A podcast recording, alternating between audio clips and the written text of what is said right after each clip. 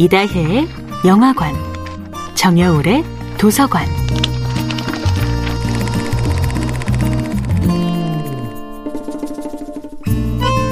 안녕하세요. 여러분과 아름답고 풍요로운 책 이야기를 나누고 있는 작가 정여울입니다.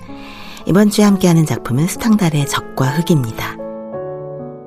아무도 나를 무시하지 않을 만한 자리로 드높이 올라가고 싶은 욕망. 세상의 변두리에서 세상의 중심을 향해 돌진하고 싶은 욕망. 오직 그것만이 줄리행을 움직이는 힘입니다. 오직 타인의 평판 그것만이 그의 전 재산입니다. 세상 저 꼭대기에 올라가고 싶은 마음은 굴뚝 같은데 남의 집 가정교사밖에 할 수 없는 자신의 처지가 원망스럽습니다. 엄청난 부자이며 귀족인 드레날 부인을 향한 줄리행의 마음 또한 이 지독한 상승의 욕구의 연장선상이었지요. 그런데 타인의 평가에 휘둘리는 사람들은 바로 그 평가 때문에 무너질 수 있습니다. 소문과 스캔들이야말로 성공지상주의자 줄리앵이 가장 두려워하는 것이지요. 적과 흑의 가정교사 줄리앵은 소문 때문에 고통받고 소문 때문에 주목받으며 마침내 소문 때문에 희생되는 인물입니다. 이들이 살았던 시대에는 나쁜 소문의 주인공이 되는 것은 곧 사회적 패배이자 개인의 실패로 여겨졌습니다. 이런 사회에서는 다른 사람의 평판 때문에 자신의 의견을 제대로 표현할 수 없는 사람들이 늘어납니다.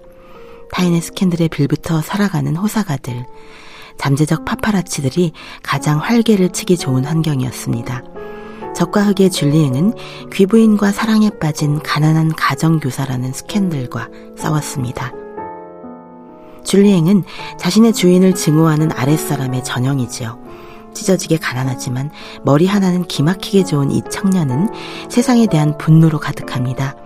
그가 보기엔 각종 부정부패에 연루된 드레날 씨가 아름다운 부인을 차지하고 앉아 부귀영화를 누리는 것이 매우 추악하게 느껴졌던 것이지요. 줄리앵은 하층 계급의 최상위권이자 상층 계급의 최하위권 사이에서 흔들리는 인물입니다. 그러나 선택의 여지가 매우 좁습니다.